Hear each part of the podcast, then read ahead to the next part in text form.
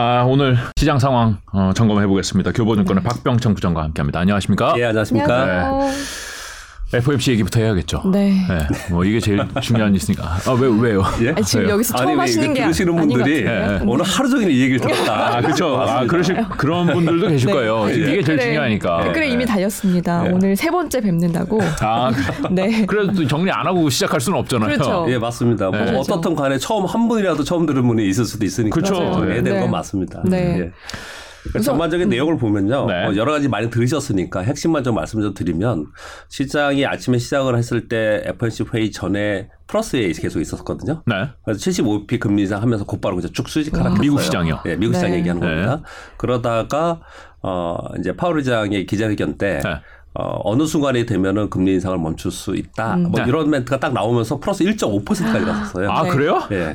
플러스 1.5%까지 갔다가 곧바로 그 다음에 다시 밀려서 장 막판에 다시 밀렸거든요. 아. 그래서 3대 지수가 1.7% 정도 비교적 큰 폭으로 하락을 했죠. 음. 근데 사실은 요 얘기를 말씀드리는 것은 75bp 금리 인상은 시장의 consensus가 되어 있었지 않습니까? 네. 그랬었죠. 그러니까 이제 시장에서는 항상 미리 선반영되었거나 알고 있었던 내용으로 이렇게 놀라지는 않아요. 음, 그럼 뭐 때문에 이렇게 많이 하락했냐? 요걸 이제 짚고 넘어가야 되지 않습니까? 네, 네. 근데 이런 거죠. 어, 점도표의 부분에서 그동안의 시장에서 바라봤던, 바라봤던 것은 3.75에서 4% 정도의 기준금리의 올해 목표 수준. 네. 이렇게 좀 바라봤는데 점도표를 보니까 네. 올 연말에 4.4%. 까지 점도표 가겠다. 보여- 네, 볼까요? 올 연말에 보여주세요. 4.4% 정도 지금 얘기를 하고 있고요. 네. 그리고 내년도에 4.6%까지 지금 얘기를 하고 있어요. 계속 가겠다 이거군요. 그러니까 생각보다 이게 높구나. 음. 상당히 높구나. 그러면서 시장이 한번 놀랬던 거예요. 75bp 때문에 빠진 게 아니고 네. 이 점도표 때문에 빠졌다 이렇게 보시면 될 것 같고. 그러니까 다음번에도 이, 이 정도 뛸 수 있다 이거잖아요. 그렇죠. 그리고 나서 또 반동을 줬습니다. 그 와중에도 네. 그러게요. 중간에. 근데 마지막에 빠진 것은 어 파월 의장이 이제 기자회견하면서 음. 어, 경기에 대해서 거론이 좀 있었어요. 네. GDP 성장률에 대해서 예상을 음. 했는데요. 올해 지난번에 했을 때 6월에 했어요. 않습니까? 6월에 했을 때 1.7% 예상했었거든요. 네. 네. 올해 네. GDP 성장률을 네. 요번에 0.2%로 낮췄어요. 아. 1.7%에서 0.2%로. 지금 얼마 안, 올해 얼마 안 남았잖아요. 얼마 안 남았죠. 네. 그러니까 이제 올해 이거 네. 어, 미국의 경기가 경기 침체로 들어가는 것, 즉 연착륙을 하지 못하고 경착륙하는 게 아니냐라는 것을 시장에서 확 반영을 하면서 맞발이 확 밀렸다. 지금 뭐 9월도 이제 반 이상 갔으니까 네. 10, 11, 12 해가지고 박살 나야지 이 숫자가 나오는 거 아니에요? 지금 지난번에 어떤 더 마이너스가 좀 나있었잖아요. 네. 1분기 이후에 마이너스 두 차례 있었고요. 그러니까 전반적으로 평균에서 보면은 네. 0.2% 정도로 굉장히 낮춰져 있는 거거든요. 음. 그러니까 항상 그동안의 연준의 파월 의장 얘기는 어, 경기가 위축 상황이나 음. 그리고 침체 상황까지는 아니다 이런 얘기를 계속 했었는데 요번에 워딩을 보니까 아 그럴 수 있겠구나. 그것이 시장을 끌어들였다고 보시면 됩니다. 그래서, 그래서 네. 금리 자체 때문에 그렇지 않았다. 음. 그 말씀을 좀 드리는 것이고요. 어떤 워딩에서 경 경기. 네. 어떤 워딩에서 그걸 느끼셨는지 경계. 경계. 침체, 네, 네. 경기 침체에서 그 지금 말씀드린 대로 GDP 성장률을 확실히 낮춘 부분하고요. 음. 또 하나는 이번에 에, 저는 새벽에 오진 않고 아, 이제 나중에 이제 유튜브로도 봤는데 음. 정리된 걸 네, 보셨군요.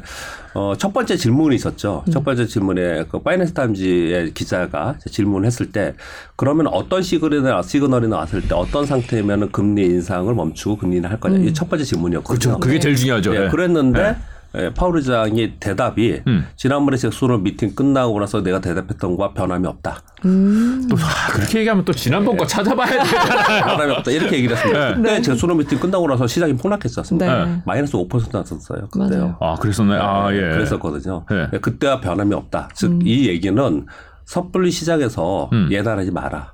강한 긴축을 계속 가져갈 것이다. 음. 이렇게 표현을 한 거예요. 네. 그래서 시장에서 내심 바라는 것도 이런 것도 있었습니다. 중립 물가라고 얘기하는 네. 어, 목표 물가가 2%를 지금 바라보고 있잖아요. 음. 이걸 높여야 되지 않겠냐. 솔직히 저는 뭐 그 정도의 뭐 지식을 갖고 있지 않지만 음. 좀 높여야 되는 게 맞다고 생각이 들어요. 너무 고집하는 게 아닌가 생각이 물가 목표치를 들거든요. 2%까지 우리가 맞추겠다라는 의지를 가지고 있는데 그러니까 그걸 말고 한 3%에 맞추자 우리 이렇게 그러면은. 좀 느슨해지죠. 예. 음. 예, 금리 이제 긴축도 좀 느슨해질 네. 수 있고 좀 네. 운신의 폭이 있는데 거기에 계속 맞추다 보니까 계속해서 강력하게 긴축을 할 수밖에 없는 거잖아요. 네. 예, 그러다 보니까 요번에도 똑같이 우리는 2%에 가까이 가거나 확실히 2%에 가까이 가는 것을 인지하기 전에는 우리는 긴축을 늦출 상황이 아니다 이렇게 얘기를 한 거거든요. 놓치지 않을 것이다. 공부 잘하는 사람들이 목표를 한번 정하면 거기에 이렇게 매진을 해가지고 예. 네. 아니 이게 좀 하다 보면 상황이 바뀌면 목표가 조금 이렇게 느슨해질 수도 있고 그렇죠. 이러는 건데 이게 너무 이 공부를 잘하신 분들이 근데 왜 그것을. 조금 올리는 게 중요하냐면요. 네. 이제 우리가 지난 10년, 20년 동안 저물가, 저성장, 저금리 상태에 있었다고 했지 않습니까? 네. 네. 계속해서 저성장, 저물가에 있었어요. 근데 지금 성장은 침체를 얘기하는 상황이잖아요. 네, 네, 네. 그 침체를 얘기하는 상황 속에서 물가만 계속 올라가는 거 음. 이거 좋지 않은 거잖아요. 스태그플레이션 얘기를 하는 거지 않습니까? 음. 그쵸. 근데 사실은 적정 수준의 물가가 수준이 있는 것은 음. 시장이나 전체적인 경제에 나쁜 것은 아니거든요. 그렇죠. 근데 그게 2%라고 얘기하는 거 뭐냐면 잠재 성장률이 1.7% 이니까 거의 맞추는 거예요, 그걸요. 음. 네. 근데 사실 뭐 물가가 그보다 높은 상태에서 잠재 성장률보다 높으면은 음. 그게 높으면은 이제 그건 뭐 좋지 않으니까 자꾸 거기다 맞추려고 하는 거거든요. 네. 네. 근데 그것을 좀 완화시키면 지금의 강력한 긴축을 좀 완화시킬 수 있는 운신의 폭이 생긴다. 그래서 좀 내심 바라는데 파월 의장이 절대 그럴 일 없다. 음. 이렇게 얘기를 한 겁니다. 그러면서 어, 다소 고통이 어, 수반되더라도 밀고 갈 거다. 음. 이렇게 얘기하는데 그럼 고통이 뭐냐라고 질문도 있었어요. 네. 그 고통이 뭐냐? 경기 침체. 그리고 고용 지표. 음. 고용 지표도 지금 요번에 어떻게 발표를 했냐면 올해가 3.8% 네. 실업률 지표 3.8% 얘기하는데 내년도에 4.4% 예상한다고 발표했어요. 와. 3.8% 4.4%라는 얘기는 굉장한 실업률이 있었, 네. 있을 거라는 거예요. 많은 실직자가 있을 거라는 아, 거예요. 이 아, 음. 아 죄송합니다. 이분 본인이 실업 을안 해봐서 지금 이런 거 아니에요? 실업이 얼마나 고통스러운데 그 많은 사람들이 예. 지금 실업을 하게 될 수도 있다. 이걸 이렇게 하면 예. 되나? 많은 사람들이 실업을 하고 네. 힘들더라도 네. 힘들더라도 제일 중요한 건 물가다. 음, 그렇더라도. 물가 잡는 데 그냥 매진하겠다 이렇게 얘기를 한 거예요. 그러다 보니까 야 이거 경기 침체로 갈 가능성이 있겠다라고 하면서 시장에서 어떻게 반영을 했냐면요. 10년 만기 국제 수익률이 떨어졌어요. 아, 2년 만기 국제 수익률은 4% 위로 올라섰고. 와. 참고로 좀 말씀드리면 그래서 장당히 금리 차가 벌어진 거거든요. 네. 참고로 좀 말씀드릴 부분은요. 우리가 2개월 또는 3개월 국제 수익률과 그리고 미국은 2개월짜리를 봐요. 우리 3개월짜리를 보고요. 네. 2개월 국제 수익률과 그리고 10년 만기 국제 수익률 그리고 2년 만기 국제 수익률 이렇게 보잖아요. 그건 어떻게 여러분 구분하시면 되냐면 10년 만기 국제 수익률은 경기와 연동하는 수익률이에요. 네. 2년 만기 국제 수익률은 기준금리와 연동하는 것이고요. 2개월짜리, 3개월짜리는 금융시장의 변동성을 보는 거예요. 그래서 금융시장이 굉장히 변동성이 크면서 위험해지잖아요. 그러면 2개월짜리가 급등합니다. 음. 네, 그렇게 보시면 되는데 지금 어제 같은 경우에는 10년 만기 국제 수익률이 떨어지고 2년 만기 국제 수익률이 올라갔다는 얘기는 경기에 대해서는 침체를 바라보면서 가고 2년 만기 국제 수익률이 올랐다는 것은 금리는 올리고 제일 안 좋은 케이스가 된 거죠. 그러다 보니까 시장이 마지막 1.7%를 하락을 했는데 근데 지금 오늘 우리 시장 플러스 0, 아, 마이너스 0.4 네. 플러스인 말 마음이 있나 봐요. 그러니까 이 정도면 네, 선 마이너스 0.4를 마이너스 0.6 정도에서 마감을 했습니다. 장중 저점이 마이너스 2% 정도 됐었어요. 아침에 외국인들이 강력하게 현선물 매도를 했는데 네. 장중에 보니까 기관들은 매도를 하는데 외국인들은 다시 막 사더라고요. 아, 네. 그러면서 외국인들의 매도가 줄면서 반등을 했어요. 그러니까 외국인들이 생각보다는 덜 팔았더라고요. 음, 예, 맞아요. 환율이 1,400원 위로 갔습니다. 처음으로 네. 네. 이번에 이번 최근에요. 그쵸. 그런데 또 외국인들이 강하게 매도하지 않았어요. 네. 근데 국내 기관들이 팔면서 사실은 빠진 거예요. 네. 그래서 군- 기관들에 대한 푸념이 많이 있을 수밖에 네. 없는 상황이죠. 네. 근데 그렇게 우리 시장이 생각보다 선방을 하고 있는 것은 뭐 다른 여러 가지도 있습니다. 그런 말씀은 또 기회 있으면 말씀 나누고요. 근데 지금 시장을 바라볼 때 어제 미국 시장이 마지막 빠진 것은 긴 관점에서 경기의 관점에서 빠진 거지 요번에 금리 인상으로 빠진 것은 분명히 아니다. 아. 이렇게 얘기를 지금 이제 시장에서 반영을 하고 있는 거고요. 우리가 FOMC 회의는 하도 뉴스에서 많이 듣고 해가지고 이미 반영이 돼 있다고 보는 게 맞죠. 근데 네. 이번의 상황을 보면은 어 이번 FOMC 회의 결과를 보고서 해석이 나- 나름 다 다르고 여러분들이 지금 뭐 많이 자료 보실 거예요. 그래서 자료 보면 거의 비슷비슷한 자료들이 많이 있는데 굉장히 비관적인 자료도 많고 겁 난다. 좀, 좀, 좀 어, 힘들지 않겠냐 이런 자료들이 많은데 저는 좀 다른 관점에 말씀드리면 희망 고문은 아니고요. 네. 다른 관점에 좀 말씀을 드리면 네. 점도표에 보면은 이번 연말에 4.4% 지금이 3.25잖아요. 네. 그럼 50bpc 두 번 올리면 100bp 올리면 네. 두번 남았어요 이제 11월, 네. 12월이요. 10월 달에 없습니다. 네. 그러면 어 4.25 되는 거죠. 네. 4.25. 그래서 75bp 한 번 있지 않겠냐 이렇게 얘기를 하는 거예요. 여기까지는 시장이 반영을 대- 대부분 많이 했습니다. 음, 많이 이미. 했고요. 근데 내년도에서 4.6% 얘기한다는 얘기는 한 번 좀 더 하지 않겠냐 이렇게 얘기를 하는 거예요. 이 점도표를 잘 보시면요. 근데 내후년에 내후년에 2023년 3.9%를 예상하고 있어요. 점도표에서. 음. 네. 이 얘기는 가만히 생각을 해 보면요. 보세요. 연말에 4.4%, 내년도에 4.6%, 그러면 올려봤자 한 번뿐이 없는 거고, 음. 그리고 내년 하반기 또는 내후년에 내리기 시작을 해야지 3.9% 되는 거잖아요. 그렇죠. 주식 시장을 항상 선반영하거든요. 음. 그렇죠. 이걸 가만히 보면 경기 침체가 조금이라도 더 지표가 악화되거나 또는 어 지금 연준이 계속 얘기하는 CPI 음. 뭐 PC를 항상 보지만 지금 이제 CPI를 더 중요하게 생각하니까 CPI가 예상보다 더 빨리 떨어지는 모습이 나타나면 그러면 연준이 지금 긴축의 속도를 낮출 가능성이 훨씬 더 빨라집니다. 음. 그리고 내년 하반기 돼서는 금리 인상보다는 그대로 유지하거나 인하될 가능성이 더 있거든요. 그렇죠. 그렇게 본다면 주식시장은 선반영하기 때문에 어찌 생각해 보면 여기서 경기 저 경기가 긴축으로 하는 확실한 시그널이 없다면 만약에 금리만 보고 산, 생각을 한다면 내년에 대해서는 그 선반영하면서 시장을 움직일 가능성도 상당히 있습니다. 음. 그런 부분들이 존재해 있는 거죠. 네, 그게 내년 초 중반 중반이라고 하면 내년 여름 이렇게 말씀하시는 네. 건지 모르겠는데 보통은 6개월 이상 선반영합니다. 아 그래요. 6개월 이상 선반영하기 때문에 내년. 내년 하반기에 금리를 인상을 멈추거나 인하될 가능성이 있단 말 나오기 시작을 하면 상반기에 벌써 시장을 움직일 이미 오르고 있어요. 있었다. 2분기 뭐 음. 그래서 사실은 다른 여러 가지 복합적인 게 있어요. 러시아 우크라이나 전쟁도 있고 경기 침체 얘기도 있고 중국의 부동산 문제도 있고 일본의 네. 엔저 문제도 있고 여러 가지 문제가 있지만 금리 하나만 놓고 본다면 음. 하나만 놓고 본다면 사실은 금리와 역으로 봤을 때 시장은 상당 부분 아래에서 이제 저점 라인에서 움직이고 있다. 어. 왜냐하면 금리가 고점 라인이라고 지금 얘기를 하고 있잖아요. 연준이. 네. 그렇죠. 사실 뭐 지금 지금 분위기로 봐서는 다음번 회의 때 0.5 올리면은 와 이럴 것 같아요. 막 계속 0.75를 때리니까 그렇죠. 0.5 올리면 오 괜찮네. 덜 올렸네. 어, 이 정도면 괜찮네. 뭐 이런 느낌이에요. 그렇죠. 지금 이제 그걸. 이제 반영 요번에 했다라고 이제 다시 한번 또 말씀을 좀 드리면요. 어, 왜 요번에 점도표를 보면서 놀랬냐면요. 어, 2018년도에서 2019년도에 미국이 금리 인상했습니다. 제로 금리에서 2.5%까지 올렸어요. 그때 미국 시장이 약 25% 하락했습니다. 음. 우리 시장은 또 그때 한 30% 하락했는데 네. 우리 시장은 1년 6개월 하락했어요.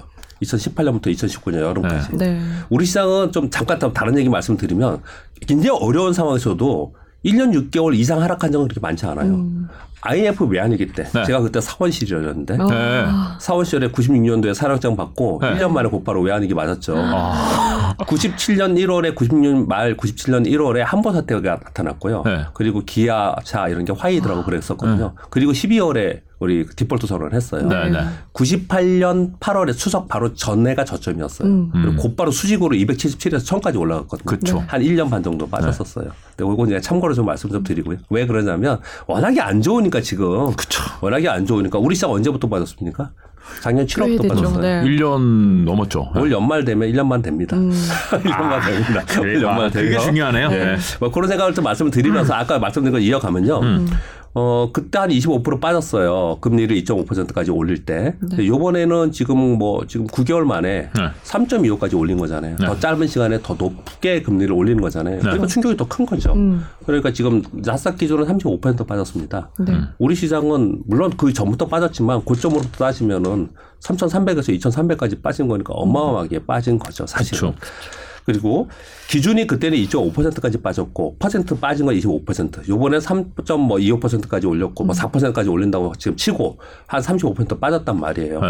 그러면 그거하고 비교를 했을 때 아, 요 정도에서 조금 더 빠질 수 있겠구나. 이게 지금 월가에서 얘기하는 거예요. 네. 월가에서 지금 자꾸 S&P 500을 조금 더 빠질 수 있다고 얘기하는 근거거든요. 음. 근데 걱정을 하는 건 뭐냐면 왜 4.6% 이렇게 놀랬냐면요. 네. 미국이 글로벌 금융위기가 있었던 게 08년도잖아요. 네. 2007년도에 미국의 금리가 5%였어요. 음. 5% 위로 가니까 딱 문제가 발생을 했거든요. 그쵸. 고금리도 위기- 위험하죠. 예, 위험한 그 네. 이제 시스템이가 발생이 네. 됐어요. 소위 말하는. 그래서 이게 4.6에서 지금 월가에서 어떤 사람들은 막 5% 얘기 막 하고 있지 않습니까? 네. 마이클 버리 이런 사람들도 5% 얘기하고 네. 자기는 주식 다 팔았으니까 얘기를 하겠죠. 아니, 그분은 원래 뭐 원래 망한다고 그랬었던 분이니까.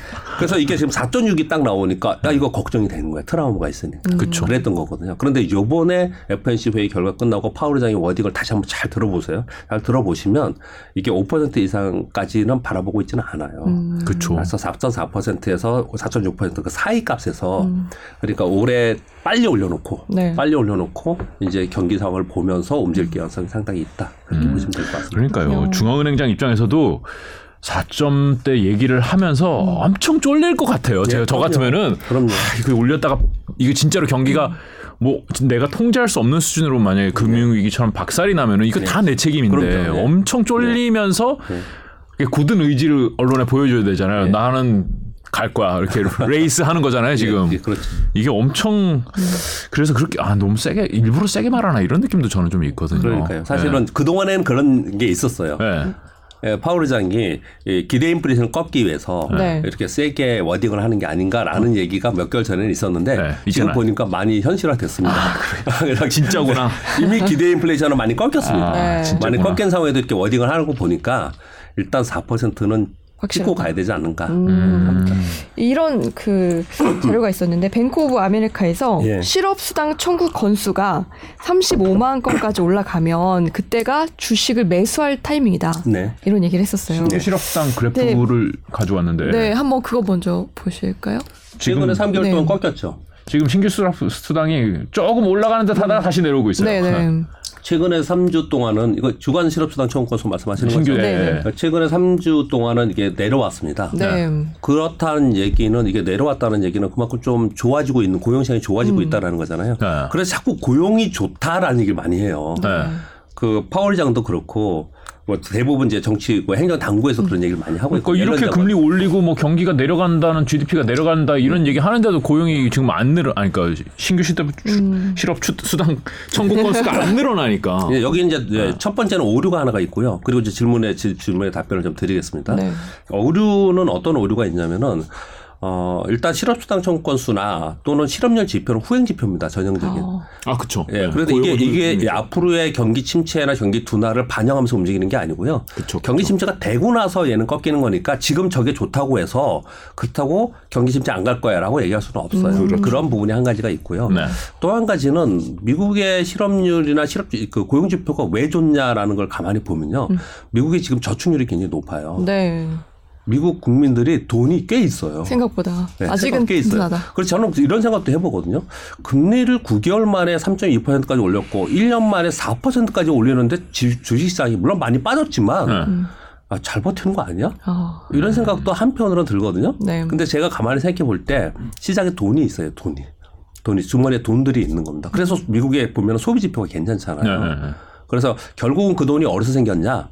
네. 그 팬데믹 있으면서 국가 재정으로 그 뿌려준 주- 돈. 실업수당. 뿌려준 돈들이 네. 아직까지 다 있습니다. 음. 그래서 실업률이 갑자기 이렇게 나빠지는 그런 상황이 안 되는 아, 거예요. 굳이 굳이 활동을 안 한다. 예, 예. 그런 부분도 상당히 좀 있다고 생각합니다. 아, 돈좀 있는데 좀 놀지 뭐 몇 달 더. 예, 그런 이런. 부분들이 아직까지는 네. 고용 지표를 좋게 하고 있다. 음. 근데 여기서 시간이 흘러가면서는 더 좋지 않지 않겠냐. 이 후행. 지표인데 이 후행 지표를 보면서 지금 파월은 금리 결정하겠다는 거예요. 예, 그렇죠. 말이 안 되잖아요. 예, 그래서 이제 비판이 이제 막 있는 거죠. 거기에 대해서. 음. 네. 예, 그렇게 좀 짚고 넘어가겠고요. 네. 그리고 아까 질문 주신 거에서는 어 이게 실업수당 청구 건수가 아까 30 몇만 명, 35만 35만 명 이렇게 네. 얘기를 하고 있고 지금 파월장도 내년 실업률을 4.4% 얘기하고 있지 않습니까? 네. 실업률이 높다라는 얘기는 실업수당 청구 건수 건수가 엄청나게 높아지겠죠. 그쵸. 그 얘기는 뭡니까? 실업자들이 굉장히 많아지고 경기 안 좋다는 얘기죠. 이미 완전 박살 난 거죠. 이 그때는. 얘기는 뭐냐면 경기가 그 이상 더 안 좋아질 때까지 정말로 바닥을 치는 경기가 안 좋은 상황이 됐을 때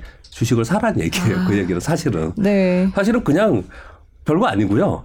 안 좋은 상태가 되면은 그게 바닥이지 않겠냐 얘기를 하는 이게 거거든요. 최악이다. 그렇죠. 최악의 그렇죠. 숫자다라고 네, 보는 그렇게 얘기를 하는 거예요. 음. 실업률 지표도 4.5%를 최악으로 많이 봐요. 네. 어. 근데 파월이 4.4% 얘기한 걸 저는 되게 놀랐습니다. 사실은. 네. 왜 4.5가 아니라 4.4일까? 4.5% 넘어가면은 경기 침체에서 굉장히 충격이 있지 않겠냐라는 분석이 있었거든요. 네. 이 부분을 덧붙여서 좀 말씀을 드리면 지금 뭐 여러 가지 뭐 금리 논하고 환율 논하고 FOMC 회의 음. 논하고 뭐 이렇게 얘기를 하고 있지만 우리가 궁금한 거는 그럼 도대체 시장은 어디가 저점이고 맞아요. 터닝할 수 있겠냐 이거지 않습니까? 그렇죠. 그쵸. 근데 지금. 질문 주신 거에서 다 힌트가 있습니다. 음. 그리고 그런 의견에서 힌트가 있는데 어떤 거냐면 첫 번째는 결국은 주가의 흐름은 기업의 실적의 흐름이지 않습니까? 음. 지난 1분기에 2분기 실적 컨센서스를 하향 눈높이를 왕창 내려놨어요. 네. 그러면서 1분기에 미국이 4, 저, 그 4월에 폭락했지 않습니까? 그랬다가 2월, 저 2분기 실적 발표한 7월에 또한 번 또 낮췄어요. 그래서 3분기에 눈높이가 굉장히 낮아지는 상황이거든요. 네. 이 눈높이가 낮아지는 폭이 있죠.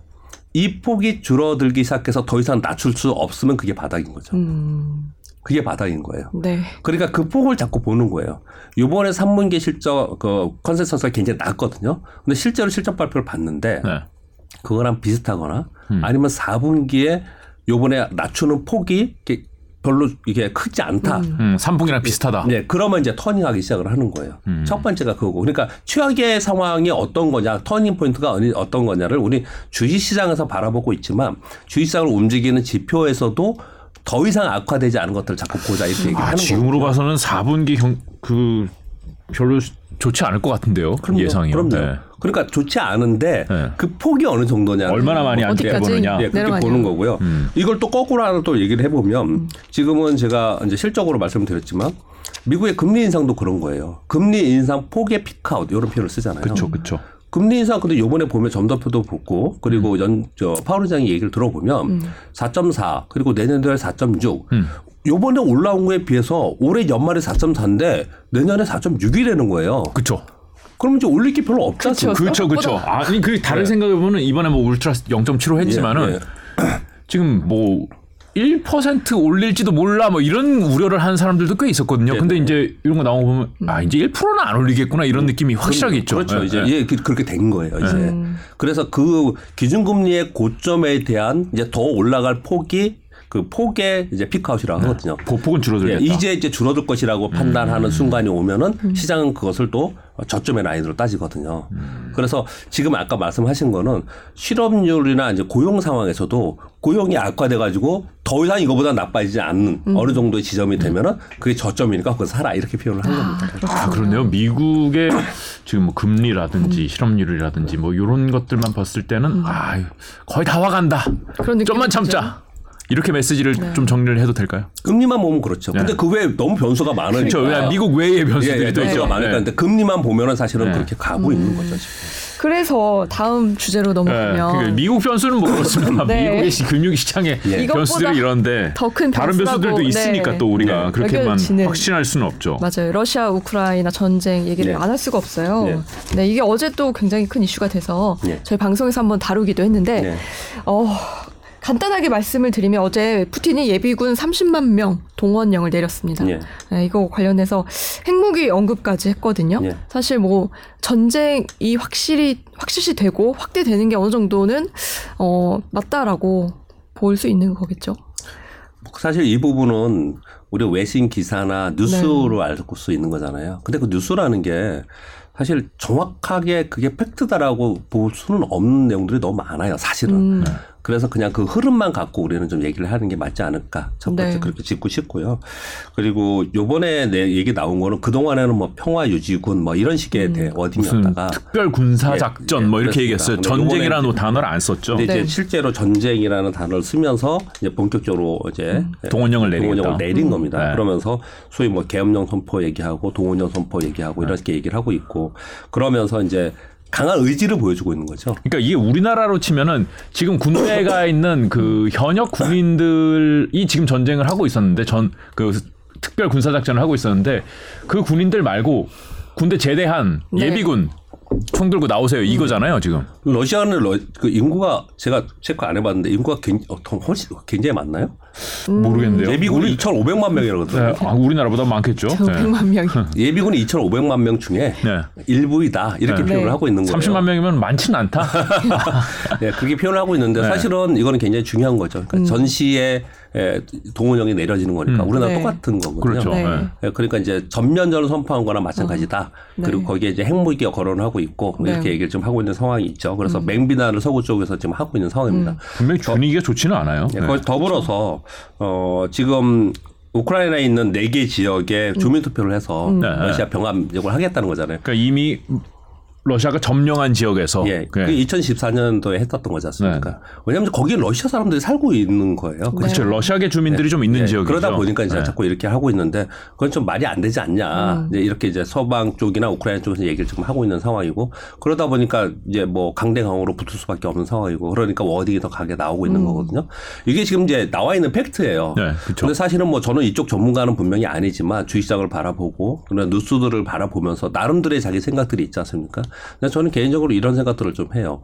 최근 들어서 전 전시 상황 자체가 어 다소 러시아가 좀 밀리는 상황의 뉴스를 많이 접했죠. 네. 예, 그러다 보니까 어, 푸틴으로서는 뭔가 새로운 좀 탈출을 찾아야 되는 음. 부분이 좀 상당히 있었고요. 또 한 가지는 그동안에 유럽을 계속 공격했던 했던 것은 에너지로 가스로 음. 계속 공격을 했어요. 근데 유럽이 지금 6개월 비축이 85% 이상이 된다고 합니다. 네. 그러게요. 그러면서 천연가스 가격이 폭락했어요. 네. 최근에 폭락했거든요. 네. 이러다 보니까 러시아 입장에서는 음. 지금 어 그러면은 이제 유럽을 지금 굉장히 압박했던 부분도 음. 좀 약화됐고 네. 또 전시 상황도 조금 밀리는 상황이고 네. 그러니까 여기서 뭔가 탈출을 찾아야 되는 부분이 좀 필요했겠죠. 그러다 보니까 이런 강수를 뒀을 거라고 생각을 하거든요. 음. 이게 첫 번째 제 개인적인 생각이고요. 두 번째는 어 우리 주시장도 아까 왜 저점을 찍을 때는 그럼 어떤 상황이 되느냐? 최악의 상황이 돼야지 터닝할 수 있는 그렇죠. 거잖아요. 그쵸. 맞아요. 사실 이 전쟁도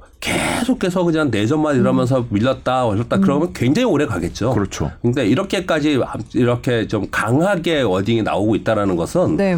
아마도 이렇게 강하게 더 강할 수 있느냐라고 생각해 봤을 때는 뭔가 이슈, 이슈를 한번 던져놓고 새로운 돌파구를 찾으려고 하는 그런 개연성이 상당히 있다고 생각합니다. 특히 저는 어, 앞으로 내년도에 우리 시장 그리고 전 세계 시장도 그렇지만 특히 우리 시장의 가장 강력한 모멘텀은 이 우크라이나 러시아 전쟁이 어떻게 되느냐라고 생각을 하거든요. 네. 가만히 보시면 네. 우리가 팬데믹으로 인해서 돈을 뿌렸고 그것으로 인해서 뭐 하이퍼 인플레이션이 생겼고 이런 일이 발생이 된 거잖아요. 네. 근데 아직까지도 끊임없이 있는 것은 뭐냐면 공급망, 네. 공급망에 지금 문제가 생긴 거예요. 음. 그럼으로써 물가가 더 생겼고 특히 물가가 이제 급격히 올라왔고 지금 미국의 경기 침체보다도요. 유럽은 지금 굉장히 위험합니다. 유럽은 굉장히 위험해요. 유럽은 GDP 성장률 마이너스를 보고 있어요. 내년도에. 네. 그런 상황 속에서 에너지난이 있기 때문에 유럽은 굉장히 위험하단 말이에요. 이거 전부 다 전쟁 때문에 그런 거잖아요. 그렇죠. 그러니까 사실은 우크라이나 전 러시아 전쟁이 어떤 국면이나 가냐에 따라서 내년 시황이 거의 뭐 좌우된다 저는 그렇게 생각을 해요. 극단적으로 만약에 종전했다. 그럼 내년 시황 다 바꿔야 된다고 생각합니다 저는.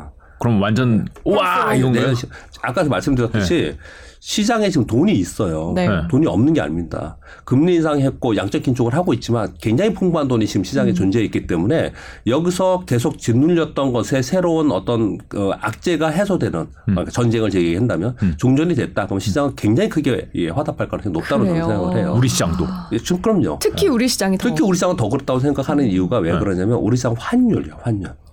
환율 좋아지겠죠. 지금 1,400원이 넘어섰잖아요. 네. 이 1,400원 넘어선 거는요. 글로벌 금융위기 때 아까 그때- 13년 네, 6개월. 그때 잠깐 그랬었고요. 네. 외환위기 때는 뭐 그때 더 높았고요. 네. 아주 잠깐이에요. 네. 여러분 그 우리나라가 글로벌 금융위기 맞았던 그저 외환위기를 맞았던 그 시기에 277에서 1000포인트 가는 게 8개월 뿐이 안 걸렸어요. 아, 글로벌 금융위기 있었던 2008년도에 음. 2100포인트에서 890포인트까지 빠졌잖아요. 네. 네. 그게 다시 2100 가는데 1년도 안 걸렸어요. 7, 8개월 뿐이 안 그렇군요. 걸렸어요. 위기가 온 상태에서 올라갈 때는 굉장히 빠르게 오르거든요. 돌 때는 레버리지 타야 되는군요. 그죠? 그러네요. 딱 기다렸다가 딱 돌 때 레버리지를 딱 타야 되는 거네. 그래서 사실 여러분 잘 보시면 네. 시장에 위기가 올 것이다. 그리고 향후에 뭐 현금 확- 확보해라. 네. 이러시는 분들 방송 여기서도 많이 어, 하시는 분들 맞아요. 있잖아요. 네. 그분들이 잠깐 뭐라 그러냐면 올 연말이나 내년 봄에 네. 그때 한번 기회가 올 수 있다. 네. 그때 사라 이렇게 얘기를 하거든요. 그게 다 이런 내용들이에요. 여기서 한번 더 빠져서 음. 2200포인트를 깨고 내려가서 2100이나 2000포인트 뭐 이렇게 한번 위기가 되, 위기 상황이 되면 사야 된다 이런 얘기를 계속 하고 있는 거거든요. 아, 근데 그때 손이 잘 안 나가는 게 계속 떨어지고 있었기 때문에 더 떨어질 것 같은 걱정이 그건 이제. 어쩔 수 없는 그래서 인간의 공포심이죠. 네. 네. 네. 그럼 각도로 보시면 돼요. 직접 투자를 만약에 하신다면요. 네. 각도가 음. 이렇게 또 45도 각도로 계속 움직이자 빠지잖아요. 그러면 이거는 끝도 없이 빠질 가능성이 음. 있고요. 근데 이렇게 그 각도에서 빠지다가 그냥 수직으로 90도로 빠게 빠지잖아요. 네. 그거는 그거는 사면은 거의 뭐 확률 100% 이익을 낼 아, 가능성이 오히려 높아요. 급격하게 빠질 때 아, 급격하게? 빠질 때 예, 사라. 급격하게 빠지면 그거는 다시 올라올 가능성이 굉장히 높습니다. 오. 앞, 이 바닥을 다지는 구간이 아니라 예. 아, 그러니까 가만히 생각해 보세요. 요번에 미국도 네. 4월에 폭락했다가 반동 줬죠. 네. 2월에 폭락했다가 반등 굉장히 세게 줬죠. 그다 폭락이 있고 나서 그러는 거거든요. 음. 단기적으로도 중장기적으로는 더 길게 봐야겠지만 단기적으로도 항상 그런 거거든요. 그러니까 중장기적으로 계속 우리가 3,300에서 계속 내려오던 게 네. 여기서 그냥 수직으로 밑으로 빠져버린다. 그렇다면은 어떻든 간에 단기적으로 이익을 내던 아니면 그게 진짜 저점인지 아닌지는 몰라요. 네. 그렇지만 이익을 낼 기회로 이렇게 받아들인다는 거거든요. 음. 그렇게 보시면 될 것 같은데 여하튼 간에 그런 기회가 있을 거라고 약세로를 얘기하시는 분들도 많이 있습니다. 네. 근데 그렇게 봤을 때 우리 시장이 그렇게까지 한번 빠지는 것은 무엇 때문인가를 논할 때 보면은 대부분 경기 침체 또는 시스템 위기 얘기들 많이 하고 음. 있거든요. 그런 것에 근저에 있는 것이 이 전쟁 얘기가 굉장히 많고 네. 그리고 우리나라 환율의 위험성을 굉장히 얘기를 하고 많이 있거든요. 네. 근데 우리나라 환율이 우리나라 내부적으로 이유도 있습니다. 우리나라 내부적으로 우리 시장이 예전처럼 어, 워낙 아주 강세로 가기 좀 어려울 것 같아요. 왜 그러냐면요. 일단 숫자로 말씀드리면요. 어, 연기금이 매년 300억 달러씩 환전을 해서 미국 주식을 산다고 합니다. 네. 300억 달러 매년 300억 달러요. 그리고 2020년 이후에 우리 그 서학겜이라고 하는 개인 투자들이 320억 달러를 치 지금 사가지고 달러로 바꿔서 지금 샀다라고 해요. 네. 그러면 일단 그것만 주- 지금 1년 동안 70조, 70조. 예, 600억 달러입니다. 600억 네. 달러. 우리 외환보유고가 뭐 3천 몇백억 달러니 4천억 달러 이러잖아요. 네. 600억 달러를 바꿔가지고 해외 투자를 한 거예요. 네. 아니 연기금이야 뭐 샀으니까 뭐 그걸 바꿔서 하진 않겠지만은 어이 개인들이 정말 많이 샀네요. 굉장히 많이 굉장히. 많죠. 네. 근데 이게 그러면 이제 이제 바뀔 거냐 네. 이 환경이 음. 그렇지 않을 가능성이 높습니다. 왜냐하면 저라도 생각을 해보시면 지금 미국 시장이 급락하고 우리 시장도 급락했어요. 음. 그럼 반등을 할 때 어디가 더 셀 거냐? 미국이요. 뭘 사는 게 더 좋겠냐? 그럼 미국 시장의 확률이 더 높아요. 아 그래요? 예. 어. 올라갈 때 확률이 훨씬 더 세게 올라갈 확률이 음. 굉장히 높습니다. 아. 내가 반도체 주식을 살 거야. 그 우리나라 반도체보다 미국 반도체가 훨씬 뜰 가능성이 훨씬 높거든요. 그래요? 예. 경험적으로도 그렇고 지금 현실적으로도 그렇습니다. 근데 이게 주식 투자를 얼마 안 한 저 같은 사람들도 네. 아, 이게 한국의 주식은 이 박스권에 갇혀 있다라는 생각이 아직도 있어요. 아니 1,400원에 지금 환전해 가지고 미국 주식 사 가지고 만약에 미국 올라도 이 환율이 이제 정상화 내려가면. 옛날 수준으로 가면은 거기서 다- 손실이 나는 거죠. 네, 예. 다 근데 빠지잖아요. 지금 말씀 이제 잘 주셨는데 지금 미국 주식을 계속 사면서 있는 사람들이 어떤 생각을 갖냐면은 네. 나, 나 손해 안 봤다 별로. 그치 환율 때문에 왜? 아 환율 그렇죠. 때문에. 그렇죠, 그렇죠. 지금은 그렇죠. 예, 이런 생각을 계속 하고 있는 거예요. 그래서 원화가 예. 급격하게 강세로 가지 못할 거야. 이런 생각들을 굉장히 많이 가지고 있어요. 환경 자체가. 음. 아, 그럼 1,400원 이게 유지가 될 가능성이 있나요? 1,400원은 유지될 거라고 생각하지는 않는데 네. 네. 우리가 1,300원 올라갈 때 깜짝 놀랐었잖아요. 네. 전 1,200원 올라갈 때 예. 가지고 있던 얼마 안 되지만 다 팔았어요. 아, 1,300원 진짜요? 올라갈 때 깜짝 놀랐거든요. 1,190원 되고 야, 이 1,200원이 되겠어 그러고선 그걸 잘하신 거죠. 환율이 올라가면 잘해요. 아니 환율이 올라가면 우리 시장은 약세일 수밖에 없습니다. 아니요 아, 달러를 달러. 팔았다고요. 달러를 아 달러를 죄송합니다. 연수 갔다 와가지고 좀 가지고 있었던 달러를 아, 1,200원이 되겠어. 그러고선 다 팔았거든요 저는. 예. 그러니까 이제 지금 얘기로는 1,400원에서 오래 있을 거라고 보는 건 아니지만 네. 과거처럼 1,200원, 1,100원으로 쉽게 가지 못할 것이다. 아 그래요? 1,300원 언저리에 계속 있지 않을까 이런 생각들을 많은 사람들이 가지고 있습니다. 자, 이렇게 좀 우리 내부적으로 말씀드리겠 고요. 네. 그리고 이제 무역 적자 부분도 있어요. 그쵸. 예, 무역 적자가 계속 있으면 어제 그 어젠가 그저께 한국경제연구소에서 그런 발표를 했더라고요. 무역 적자가 외국인 매매에 영향을 주는 뭐 연구 연구 뭐 보고서 이런 것들을 했더라고요. 근데 사실은 당연한 얘기를 썼어요.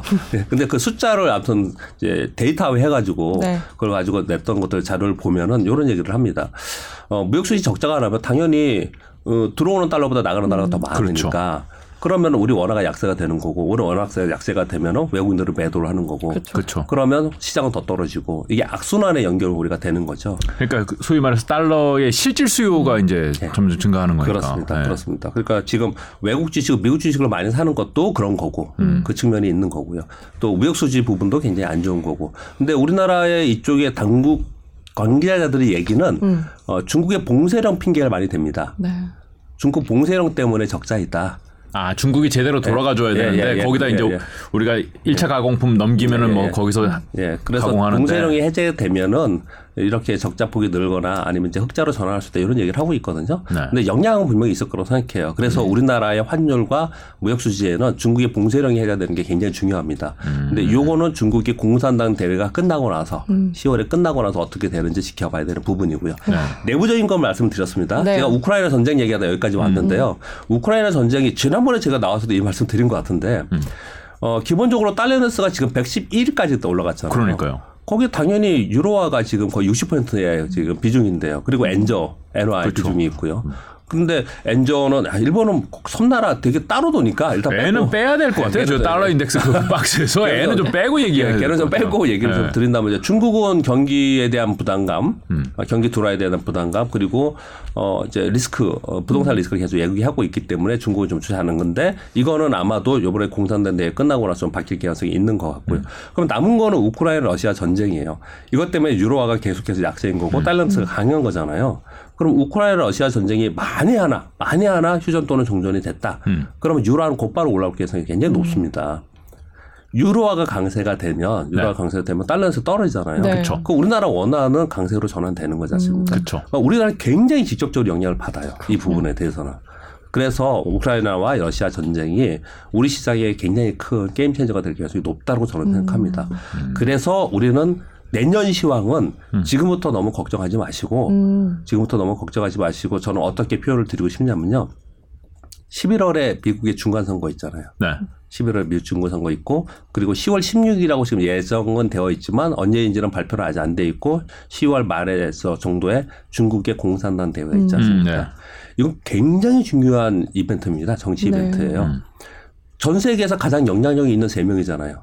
원래 두 명이었죠. 아, 그렇죠. 미국 대통령과 그쵸. 중국의 중국. 주석. 어. 이었는데 푸틴이 빠졌으니까 섭섭했는지 이번에 나선 거잖아요. 네. 그러네. 이제 세 명이 된 거지 않습니까? 이세 명 다 중요한 정치적 이벤트가 이번 11월에 있는 거예요. 음. 그렇네요. 네, 그렇습니다. 그리고 미국이 어떤 스탠스를 취할지는 이번에 진짜 지켜봐야 됩니다. 왜냐하면 지금 미국이 이번 우크라이나 러시아 전쟁에 미국의 피해가 그렇게 크지 않습니다. 네. 그렇죠. 무기 좀 대준 거 뭐. 그 무기. 대준 거 나중에 다 회수할 거고요. 네. 그 미국은 오일도 수출하는 국가고 그렇죠. 가스도 수출하는 국가예요. 네. 어쩌면 속으로 좋을지도 몰라요. 음. 거기다 달러가 막 올라간 거에 대해서 지금 가장 골치 아픈 어, 인플레이션을 전가하고 있죠. 그렇죠. 다. 수입 물가를 네, 떨어뜨리니까. 그럼 우리나라 입장에서는 수입무가 높아지기 때문에 우- 그냥 온전히 오히려 물가 가 높아지는 거예요. 그렇죠. 네. 네. 이런 부분들을 생각해 보면 지금 어쩌면 미국은 굉장히 유리한 고지에서 계속 있었다는 거예요. 음. 그렇네요. 예, 이런 유리한 고지를 없네. 왜 있- 두면서 그리고 우크라이나 러시아 전쟁을 자꾸 부추기는 내용들이 많잖아요. 네. 가만히 보면 그리고 대만에 한번 가가지고 또 부추기고 나쁠 게 없네요. 미국 입장에서는. 네, 이런 걸 많이 하잖아요. 어. 근데 이런 것들이 중간 선거와 정치적인 연관이 상관이 있을 가능성이 높아요, 사실. 그래서 요번에 11월에 빅 이벤트인 에, 정치 이벤트가 끝나고 나서 이 세 명이 네. 어떠한 정책 행보를 보이고 어떤 정책들을 새로 내놓는지는 굉장히 중요하다. 음. 그래서 내년 시황은 거기에 많이 연관되어 있기 때문에 내년 시황은 그- 거기 가서 판단해도 되지 않을까. 지금은 지금은 그냥 여기서부터 올 연말까지 시황을 바라보면서 가는 게 맞지 않을까. 저는 그렇게 얘기를 많이 하고 있습니다. 그러면 미국의 중간 선거가 지나고 나면 네. 어, 종전이나 휴전이 될 가능성도 있다라고 제가 감히 그렇게 지금 연구를 생각해도 되는 거지. 기대해도 항상 되는 거지. 항상 경우의 수를 주식 투자하는 사람은 두는 거잖아요. 음. 우리 주식 투자하는 사람들이 제가 약간 뜬금없는 현, 현 이슈가 아닌 것좀 말씀 한번 드려볼게요. 어, 제가 그 많은 부분에서 요즘 방송에서 우리 주식 투자 개인 투자분들께 당부 말씀, 권고 말씀 많이 드리고 있는 게 어떤 거냐면요. 네. 우리가 너무 다 전문가가 되려고 하는 것 같아요. 그렇죠. 네. 아, 그냥 너무 그냥 전 세계의 정책, 정치 그리고 금리 정책, 환율 정책 이걸 다 알고 하나하나 내가 다 알아야 되고 그렇게 해서 이것의 시장이 어떻게 반영될지 알고 싶고 하고 맞아요. 그래서 시장이 반영이 되면 오를까 내릴까 궁금해하고 이러거든요. 네. 그래서 제가 생각하는 이렇습니다. 지적 호기심을 내가 충족하는데 필요하다면 그렇게 하는 게 맞다고 생각하는데 음. 내가 직접 투자해서 수익을 내고 안 내고 주식 투자를 성공할 수 있느냐 없느냐는 내가 보기엔 그거 영향은 있지만 크게 자- 크게 좌우하지 않아요. 그게 그렇게 자- 크게 좌우하지 않거든요. 네. 그래서 굉장히 단순화 시킬 필요가 있다고 아. 생각을 하고요. 어떻게요? 많은 사람들이 이게 나오면 저도 이제 와서 오늘 또 계속 이 얘기를 봐서 나눴잖아요. 네. 이거 왜냐하면 저는 이게 직업이라서 하는 거예요. 그렇죠. 네. 근데 직접 내가 투자하는 사람들은 그거보다 더 중요한 거는 음. 내가 어떤 주식 들고 있느냐는 거거든요, 사실은. 아. 그래서 좀 내가 다른 관점으로 좀 봐야 된다 이렇게 생각을 좀 하고 있고요. 음. 단순화시키는 부분에 말씀을 드리고 싶은 거는 그렇게 네. 질문을 주셨지 않습니까? 제가 그래서 좀 전에 내년 시황은 11월 이후에 보자. 네. 자꾸 끊어가는 버릇을 드- 드리는 게 좋을 아. 거라 고 생각해요. 그때 가서 보자. 음. 지금부터 당장의 시황은 가장 중요한 게 뭘 것 같습니까, 여러분? 지금부터? 지금부터는 음, 실적. 사, 예, 정답입니다. 음. 3분기 어느 시즌이에요. 음. 3분기 어느 시즌이에요. 그래서 보시면 한솔케미칼 이틀 동안 막 급락하고 그러죠. 네. 그리고 포도 급락하고 그랬죠. 네. 이거 전부 3분기 실적 연동하면서 음. 그러는 거예요. 음. 지금 요번에 시장이 계속 떨어졌죠. 네. 어제도 그렇고 오늘도 그렇고 어떤 종목들은 오릅니다. 저도 개인적으로 가지고 있는 한 두 종목이 올라와서 별로 기대를 못 느끼는데 네. 오는 종목들이 있어요. 왜? 실적이 좋아서요. 음. earning season에는 다른 무엇보다도 음. 실적의 배- 실적 베이스로 가요. earning 네. 시즌 끝나면 정치 이슈나 뭐 아니면 다른 지표를 해서 움직이고 earning season에는 그래서 earning season에는 제약바이오가 제일 약해요. 음. 항상 이런 실적이 안 좋기 좋아서. 때문에 그런 어떤 패턴들이 있거든요. 네. 지금부터 단기적으로는 실적만 바라보고 개별 주식을 가야 되는 그런 시즌에 들어간 거고요. 음. 그리고 조금 더 길게 봐서 연말까지 봤을 때는 네. 연말까지 봤을 때는 제일 중요했던 게 금리 정책이었고 그렇죠. 그다음에 정책 이슈와 그리고 어 거기에 따른 환율 움직임 요거였거든요. 네. 네. 근데 파울 요번에 그 FNC 회의 끝나고 나서 얘기를 다 해줬잖아요. 그렇죠, 그렇죠. 이걸 다 해줬습니다. 그래서 연말에 받는 시도 있지 않을까라고 얘기하는 사람들도 있고 음. 또그 사이에 경기 침체의 지표가 나오면서 연말에 무너지, 무너지지 않겠냐고 얘기하는 사람이 있고 완전히 극단이에요 지금요. 이거는 어느 쪽이라고 제가 말씀드릴 수는 없고 비겁해서가 아니고요. 네.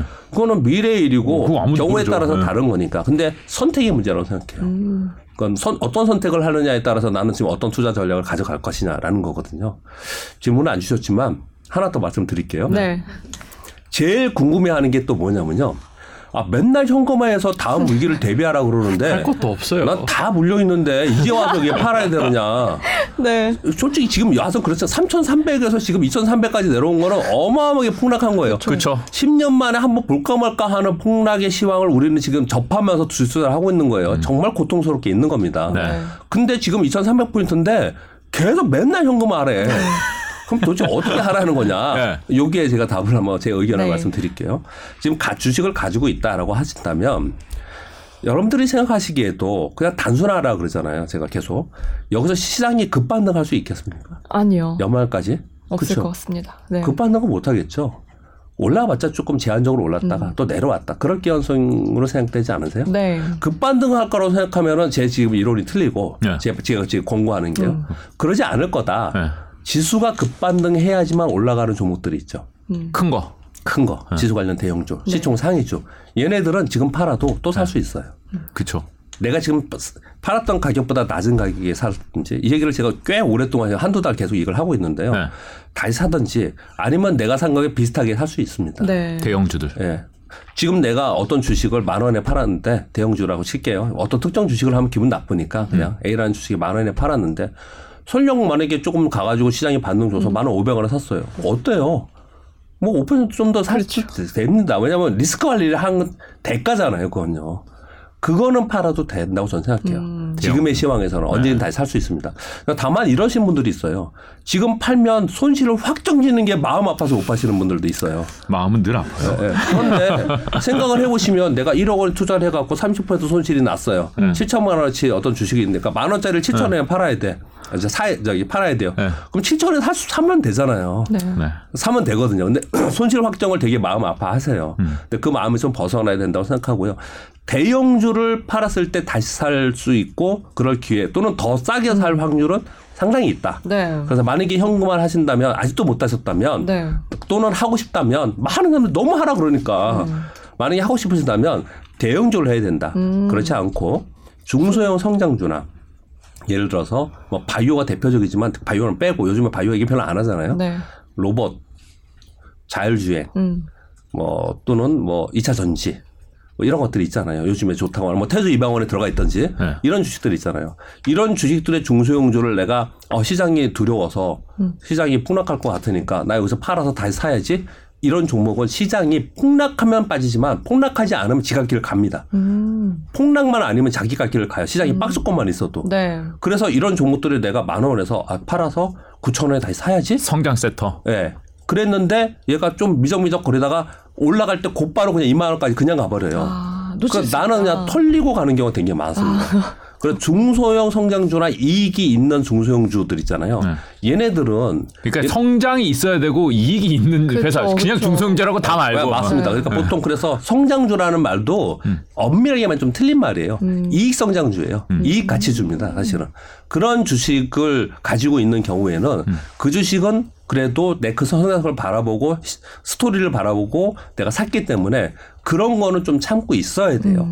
그 주식만 내가 100% 몰빵이다. 그러면 이제 머리가 좀 아플지 모르지만 내가 대형주도 있고 중형주도 있고 소형주도 있고 그 중에 또 뭐 좀 가볍게 움직이는 주도 있다라고 한다면 현금을 뭘로 만들어야 될까 했을 때는 대형주에서 만들어야지 다시 살 수 있는 기회가 있고 낭패가 아닐 수 있다.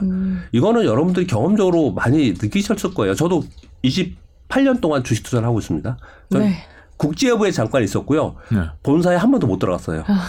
국제여부에 한 2년 있었고 네. 나머지 전부 다 그냥 리테일에서 지점에서 있었는데 그 주식 매매를 28년 동안 한 거예요. 네. 네. 근데 제가 팔고 나서 두 배, 세 배 간 주식들 여러분 다 경험하셨죠? 너무 많아요. 그럼 많죠. 네. 저는 28년 안에도 있어요.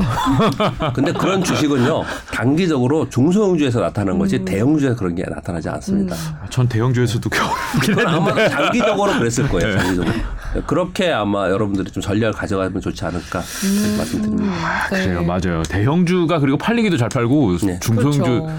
진짜 작은 주식은 제가 팔면은 같이 더 내려가더라고요. 맞습니다. 네. 그렇습니다. 가르마를 오늘 잘 타주셨습니다. 아, 갖고 그래요? 있는 물려 있는 주식들 어떻게 어느 걸 처분하면 좋을지. 음. 근데 뭐 아직도 못 팔아가지고 네. 뭐 이런 표현은 죄송합니다. 아직 그냥 가지고 있다. 네. 이건 제가 제가 그냥 취소하겠습니다. 죄송하니까. 아 그냥 가지고 있다. 저도 주식 가지고 있습니다. 네. 주식을 그냥 가지고 있는 입장에서 하, 시황을 하시는 분들이 역대급 위기가 온다. 네. 그래서 뭐 폭락한다. 그래서 너무 불안해서 좀 팔고는 싶다. 음. 뭐 이러시는 분들한테는 이런 말씀을 한번 드려볼게요. 우리 시장이 지금 시간이 얼마나 남을지 모르겠지만 우리 시장이요. 제가 이 증권회사에 입사해가지고 증권 매너로 생활했던 그 시기에 500에서 1000박스권이 있었어요. 네. 아마 조금 여러분 편하게 들으시게 단순화시키기 위해서 이런 말씀 드려볼게요. 500에서 1000의 박스권에 있었는데 500, 500포인트를 한 번 깼어요. 네. 외환위기 때. 그리고 수직으로 1000포인트 갔습니다. 네. 그, 그 다음에 다시 500, 1000을 왔다 갔다 좀 잠깐 했어요. 한 2년 동안 했어요. 그 다음에 500을 안 깨고 750포인트 저점을 찍더니 그 다음에 곧바로 2000포인트 갔어요. 그쵸. 그 다음에는 계속 1000에서 2000포인트 박스권이 있었습니다. 한참 그랬죠. 그때 1000포인트를 한 번 깼어요. 언제요? 글로벌 금융위기 때. 위기, 시스템 위기가 발생할 때 이 박스권의 밑을 깨는 거예요. 네. 그래서 2000포인트 위에서 1700에서 2000, 2100포인트 사이를 6년간 있었습니다. 맞아요. 그러다가 2170포인트인가 2017년도에 한 번 있었다가 그리고 나서 미국이 금리 인상하고 양적 긴축하면서 1년 반 동안 빠졌었어요. 2019년 봄, 여- 여름까지. 그래서 반등을 했거든요. 그러다 팬데믹 맞아버렸어요. 네. 그러니까 2000포인트 사이에 있었어요. 계속 위에. 그러다 팬데믹을, 팬데믹을 맞으면서 다시 2000포인트를 깨고 1439, 1500포인트가 간 거예요. 가만히 생각해 보세요. 500에서 1000 사이에 있었던 중간 값인 750에서 터닝을 했더니 2000을 가더라. 위기가 있고 나서. 네. 요번에 위기가 있고 나서 이 1000과 2000포인트 사이에 있었던 1500 근처에 갔더니 그다음에 어디 갔어요? 3000을 간 겁니다. 네. 3000을 간 거예요. 시장이 그래서 사실은 우리 시장은 이제 2000과 3000포인트 박스권에 진입을 한 겁니다. 장기적으로 보면. 이 장기적인 게 10년, 15년입니다. 네. 2000에서 3000 사이 간 거거든요. 자, 그럼 보세요. 여기까지 수긍을 하신다면 그러면 내가 이 박스권에서 거래해야지 그러면 어떻게 해야 됩니까? 2000포인트 근처 오면은 사고, 네. 3000포인트 근처 오면 팔고 그래야 되잖아요. 그렇죠. 근데 지금은 전체에서 2000포인트 근처 하단에 있는 거잖아요. 음. 하단에 있다면 내가 내려갈 수, 내려가서 손실을 볼 확률보다 위가 더 많은 거잖아요. 그렇죠. 2000이 깨지진 않겠지. 사실은 그렇다는 거죠. 네. 만일 2000포인트 깨질 수도 있습니다. 아, 만약에 그래요? 그렇다고 쳐요. 만약에 그렇다고 치자고요. 근데 여러분 2000포인트를 깨잖아요. 아주 잠깐 사이에 빨리 올라올 겁니다. 아. 굉장히 빨리 올라올 거예요. 그렇죠. 네. 그것 때문에 아까 말씀드렸듯이 내가 만 원짜리 주식이 2만, 만 원과 2만 원의 박스권에 있었어요. 근데 지금은 만 2천 원이야. 근데 만 원 깨고 9천 원 내려갈까봐 지금 해서 9천 원 살 수 있느냐? 네. 쉽지 않고요. 그쵸. 만약에 9천 원을 갔다고 쳐요. 이건 아주 잠깐일 겁니다. 그냥 기분 나쁜 정도로. 그렇구나. 그래서 잠깐 갔다가 내려 올라올 가능성이 굉장히 높아요. 음. 그러니까 내가 이익 성장이 있는 주식을 현재까지 내가 못 팔아서 가지고 있었다라고 한다면 저는 그런 주식은 지금 현재 보유해야 되는 가격권에 있는 거지 하단에 있는 거지 네. 이게 지금 굉장히 비싸서 이제는 팔아야 돼 떨어질 게 더 많어 이런 구간은 아니더라고 생각합니다. 그렇구나. 그럼 이쯤에서 이제 가장 궁금해하실 질문인 것 같은데요. 네. 제가 뭐 주식도 일부 팔아서 현금 네. 확보도 하고 준비도 하고 있어요. 저점이 네, 네. 올 거를. 예. 저점이 온 순간인 것 같아요. 그럼 이럴 때 어떤 종류의 주식을 사야 되는지가 고민이 될 것 같거든요. 어, 현재 상황에서 내가 스윙 거래를 하거나 일단 일반적인 거래를 할 때랑요. 그리고 위기가 생, 생겨서 급락했을 때랑은 사는 종목이 다르거든요. 네. 일단 시장에 많은 게세 가지 나눠서 말씀드릴게요. 시장이 급락을 하잖아요. 이거 집 마샬이 얘기하는 패닉리스트. 음. 항상 나는 시장이 폭락하면 뭘 살 거야. 라는 걸 자기가 알, 갖고 있어야 돼요. 아, 아. 미리 예. 그 패닉리스트에 들어가 있는 종목은 뭐냐면 소위 말하는 경제적 해자가 있는 종목들. 어떤 거요? 경제적 해자가 그러니까 어려운 표현이지만. 네. 그러니까 이 주식은 기술이 독보적이야. 음. 그리고 우리나라에 얘가 top이야. 네. 이런 거 있잖아요. 우리 top인 거 많이 알잖아요. 만약에 미국 시장이 폭락하면 뭐 사야 됩니까? 음. 코카콜라? 애플. 아, 애플. 애플 사야죠, 애플. 네. 맞습니다. 코카콜라도 맞습니다. 경제적 해자를 갖고 있는 기업이잖아요. 네. 이걸 내가 이 panic list에 갖고 있어야 돼. 패- 표현을 왜 panic list라고 진마살이 했냐면요. 음. 네. 패닉의 상황이 되면은 난 이거 살 거야. 그냥 뒤도 안 다르고 무조건 살 거야. 이걸 가지고 있어야 된다라는 거예요. 그 그러니까 한국 주식으로 따지면 뭐 삼성전자 뭐 이런 뭐, 만, 당연히 뭐 삼성전자를. 얘기 많이 하겠죠. 네. 삼성전자를 얘기 많이 하겠죠. 지금은 삼성전자만은 아니죠. 음. LG에는 솔루션도 네. 있고요. 아, 어, 그쵸. 삼성바이오로직스도 있고 시가총액 상위 종목 중에서는 좀 똘망하게 현대차도 있을 수 있겠고요. 네. 이런 게 있을 수 있겠죠. 나는 뭐 살까를 거- 결정을 하는데 음. 지금 시가총액 상위 종목만 얘기를 했지만요.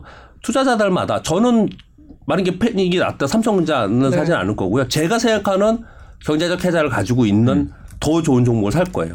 왜냐하면 오히려 폭이 더 크니까. 그렇죠. 얘네들 훨씬 더 많이 먹을 수 있으니까. 가벼운 거. 예, 예. 그렇게 살 뭘까요? 거예요. 그렇게 살 거라고요. 그러니까 본인이 생각하는 panic list를 가지고 있어야 된다. 이게 첫 번째. 네. 그리고 이거는 이제 폭락했을 때 얘기를 한 거예요. 네. 그렇지 않고 지금과 같이 지금 같이 시장이 이만큼 떨어져 있고 이 사이에서 어떻든 간에 sector나 종목 종목이나 아니면 테마성으로 움직이는 것들 있잖아요. 뭐, 뭐 태조 이방원 얘기하고 그랬지 않습니까? 네, 네. 그러니까 소위 성장 sector에 있는 것들. 성장 그런 네. 종목들에서 내가 어떤 걸 해야 되느냐는 또 달라요. 이건 panic list가 아니고요. 그쵸. 네. 이거는 뭐냐면 주도주를 사야 됩니다. 그쵸. 주도주를. 우리가 늘 주도주 그 얘기하죠. 시기에 주도주. 네. 항상 주도주를 사라. 이게 윌리엄 오넬이 항상 얘기하는 세계. 네. 첫, 첫 줄에. 항상 주도주를 사라는 거예요. 그 요즘에 보면은 요즘에 가장 센 종목들이 여러분들이 많은 게뭘 알고 계신다. 뭐 하나 솔루션 이런 거 되게 세죠. 네. 솔루션 셌고요. 그러니까 2차 전지 중에서도 그 중에 더 센 종목들 있잖아요. 상대적으로 센 종목들이요. 반도체 중에서도 상대적으로 센 거. 네. 지금 반도체가 다 빠졌지 않습니까? 근데 반도체에서 최근에 계속 올라오는 종목이 있습니다. 뭐죠? SNS 때 개별 종목을 제가 말씀드리는 건 아니에요. 물론 네. 일도 있습니다. ARM, 암, 뭐 이런 네, 것도 네. 있고 네. 얘는 EUV이기 때문에 얘는 중국에서 이 장비를 지금 지금 살려고 하는 것 같아요. 그래서 요즘에 올라와요. 최근에 뭐 그러니까 단기적으로 얘기를 하는 겁니다. 최근에 얘네들 센 걸 내가 계속 보고 있어요. 센 종목, 주도 종목들이 세게 센 게 올라오는 것들을 쳐다보면서 야, 저거 갖고 있는 사람 좋겠다. 배 아파. 나는 내 거는 마이너스 30%인데. 이렇게 하지 마시고 내가 없다 하더라도 주도주의 센 종목을 맨날 내 핸드폰에 위에 올려놓고 있어야 됩니다. 그러다가 그러다가 시장이 외부 충격이나 어떤 것이 이제 단기적으로 급락을 하잖아요. 네. 이건 팬리트하고 다른 거예요. 이때는 주도주를 사야지 크게 이익을 낼 수가 있어요. 음, 잠깐 덜컹할 때. 예, 예, 주도주를 항상 사야 됩니다. 그렇군요. 근데 그 시기에 가장 센 종목을 사야 된다. 이거 두 번째로 말씀을 드리겠고요. 그리고 뭐 마지막으로 뭐 일반적인 얘기를 한다면 일반적인 얘기를 한다면 시장이 떨어져서 얘가 주가가 떨어진 것 뿐이지 기업 스토리에 변함이 없는 애들이 있어요. 네. 네, 대부분의 기업이 그렇죠. 예, 그런 애들이 많이 있습니다. 네. 그런데 전반적으로 볼 때 이 전체적인 산업의 사이클이 바뀌면서 얘가 좀 뒤처지는 애들이 있을 수는 있어요. 그렇죠. 우리가 지금 왜 반도체 걱정을 많이 하는 이유가 그래요, 사실은. 미국이 인텔법 나오면서 이제 미국이 자꾸 그쪽을 이제 푸시하고 있는 상황이라서 이 메모리 반도체 이거 예전처럼 고성장할 수 있을까? 사실 이제 그런 걱정들 많이 하고 있는 네. 거거든요. 예, 예를 이건 든 거고요. 예를 네. 든 거고 사실은 그렇지 않고 어 흔- 우리가 그냥 일반적으로 생각할 수 있습니다. 이것도 뭐 매번 말씀을 드리는 건데 미래차 음. 미래차의 범주에는 굉장히 많은 게 들어가 있습니다. 자동차, 전기차가 들어가 있고, 장기차에 있는 배터리가 들어가 있고, 거기에 자율주행이 들어가 있고, 로봇 시스템이 들어가 있고, AI가 들어가 있고. 다음 주에 여러분, 그 테슬라 AI 데이예요 네. 다음 주에. 그래서 지금 로봇을 먼저 움직이고 막 이러는 거예요. 이게 보면요. 그런데 거기에 아마 로봇 관련주도 얘기 나오고 그럴 거라고요. 로봇주는 굉장히 많이 이 시장이 굉장히 많이 올랐죠. 근데 누구나 생각을 하더라도 거기는 성장 아닙니까? 그죠? 성장인데 성장주 중에서 골라야 되는 건 뭐냐면 그냥 무늬만 있는 말만 있는 성장주 얘네하면 안 되겠죠. 음.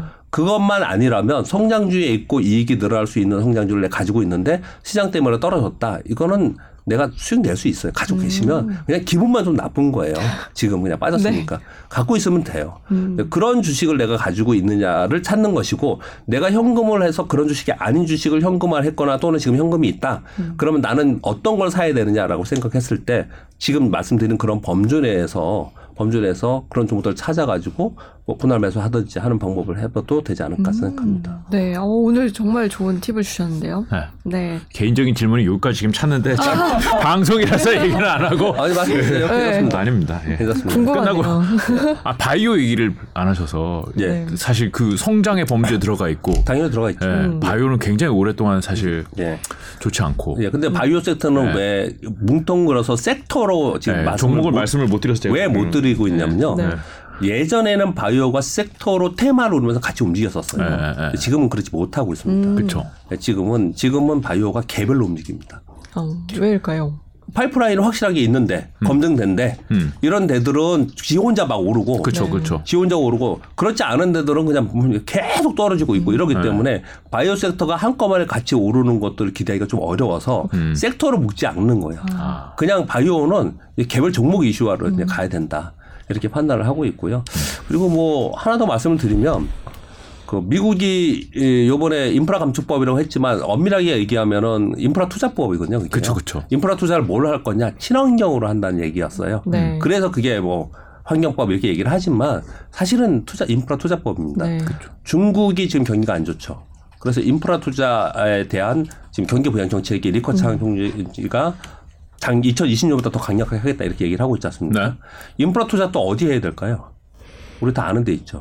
어디요? 우크라이나하고 러시아 해야 되잖아요. 아, 거기 다 다 박살 났는데. 그렇죠. 아 그러겠네요. 네, 그거 해야 되잖아요. 네. 그래서 조금이라도 얘네들이 전쟁이 조금 전쟁의 이 리스크가 좀 줄어드는 모습이 나타나면은 인프라 투자와 관련된 건설이나 건설 기계 공작 기계가 막 뜹니다.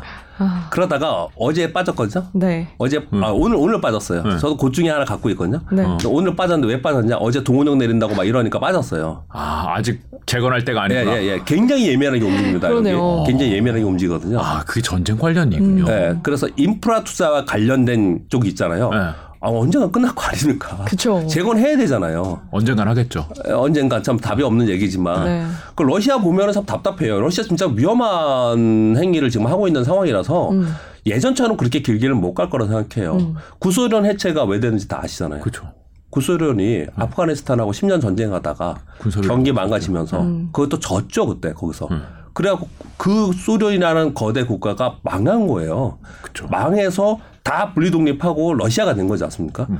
근데 똑같은 짓을 뚝뚝 하고 있잖아요 지금요. 그러게 우, 아프간보다는 우크라이나가 더 셀 것 같은데. 똑같은 상황을 하고 있기 때문에 지금 말을 우리가 외신에서 보도가 없어서 그렇지 지금 러시아 경제가 어떻겠습니까?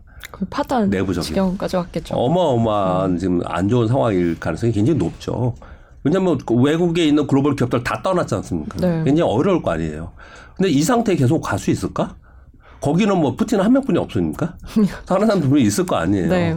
그러니 분명히 이거 우크라이나는 뭐 외적인 물리적인 재건 얘기를 많이 하지만 러시아 역시도 굉장히 급하지 않을까라는 생각을 합니다. 그런 부분들을 봤을 때 거기에 포커스를 맞추면서 우리는 주식 투자는 미래 투자하는 거니까 그 부분을 가만히 생각해 보면 거기에 맞서서도 분명히 우리가 다좀 어떤 종목이나 섹터를 찾을 수 있다라고 저는 생각합니다. 바이오 갖고 계신가요? 아, 묻지 마세요. 네. 아, 시간이 많이 지났네요. 네. 네, 마무리를 해야 될 것 같습니다. 뭐 듣고 싶었던 얘기 그리고 기대는 안 했지만 또 들려준 얘기가 음. 그렇죠. 굉장히 많은 것 같습니다. 네. 음. 일단은 좀 전쟁이 마무리가 되고 이제 세계적인 리더들이 좀 예, 시, 장 생각을 좀 해줬으면 좋겠다는 예, 그런 바람을 가지고서 네. 오늘 마무리를 좀 하도록 하겠습니다. 오늘 말씀 잘 들었습니다. 네, 감사합니다. 고맙습니다. 감사해요.